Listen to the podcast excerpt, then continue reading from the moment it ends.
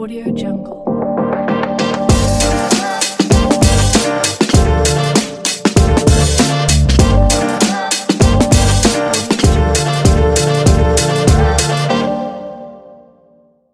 ಎಲ್ರಿಗೂ ನಮಸ್ಕಾರ. ನೀವು ಕೇಳ್ತಾ ಇದ್ದೀರಾ ಹರ್ಷತಾಸ್ ವಾಯ್ಸ್ ಡಾಟ್ ಎನ್. ನಾನು ಹರ್ಷತಾ. ನನ್ನ ಇಂದಿನ ಎಪಿಸೋಡ್ನಲ್ಲಿ ಒಂದಷ್ಟು ಮಾಹಿತಿಗಳು ಕರ್ನಾಟಕದ ಬಗ್ಗೆ ತಿಳ್ಕೊಂಡ್ವಿ. ಇವತ್ತಿನ ನನ್ನ ಎಪಿಸೋಡ್ನಲ್ಲಿ ಒಂದಷ್ಟು ವಿಚಾರಗಳು ಕನ್ನಡದ ಬಗ್ಗೆ.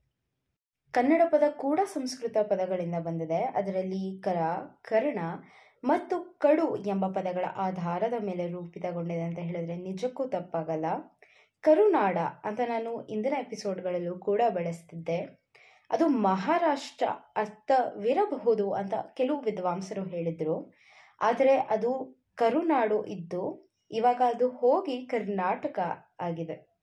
ಈ ಎಲ್ಲ ವಿವರಣೆಗಳನ್ನ ಜೆ ವಿ ಪೈ ಮತ್ತೆ ರಾಹ ದೇಶಪಾಂಡೆ ಮತ್ತು ಅದೆಷ್ಟೋ ವಿದ್ವಾಂಸರು ಕೂಡ ತಿಳಿಸಿದ್ದಾರೆ. ಅದನ್ನು ನಾವು ತಿಳ್ಕೊಬೋದು. ಅದಕ್ಕೆ ಸಾಕ್ಷಿ ಕೂಡ ಇದೆ.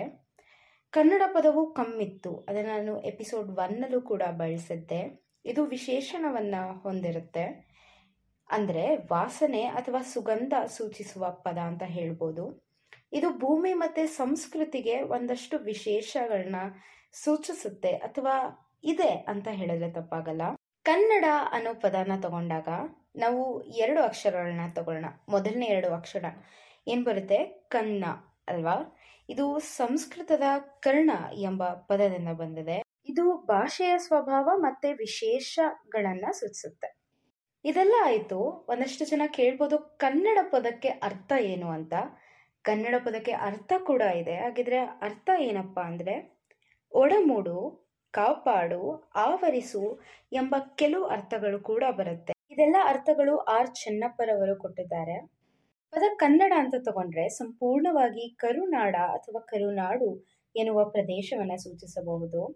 ಅಂದರೆ ನಾನು ಮುಂಚೆ ಹೇಳಿದೆ, ಕರುನಾಡು ಹೋಗಿ ನಂತರ ಕರ್ನಾಟಕ ಬಂತು ಅಂತ.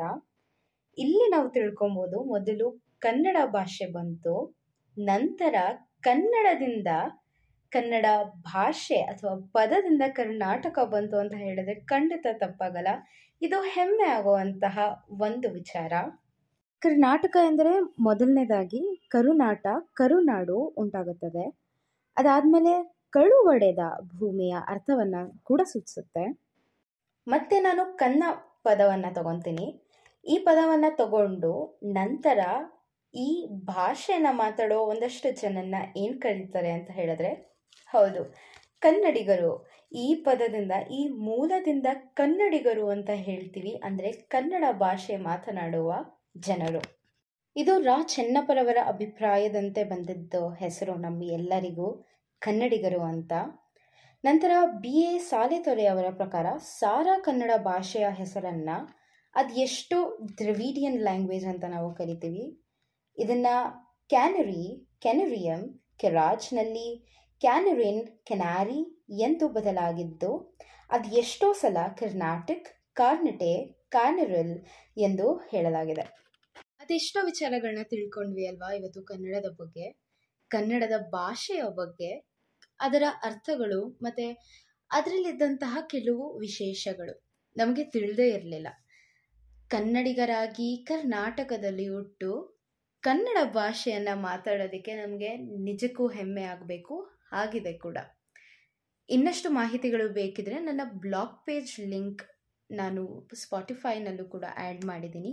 ಅದರಿಂದ ನನಗೆ ತಿಳಿಸ್ಬೋದು. ಇನ್ನಷ್ಟು ಮಾಹಿತಿಗಳು ಕೂಡ ಕರ್ನಾಟಕದ ಬಗ್ಗೆ, ಕನ್ನಡದ ಬಗ್ಗೆ ತಿಳಿಸ್ತೀನಿ. ಮುಂದಿನ ಭಾನುವಾರ ಕದಂಬರವರ ಬಗ್ಗೆ ಒಂದಷ್ಟು ಮಾಹಿತಿಗಳು. ಸ್ಟೇಟ್ ಯೂನ್ಡ್ ನಮಸ್ಕಾರ.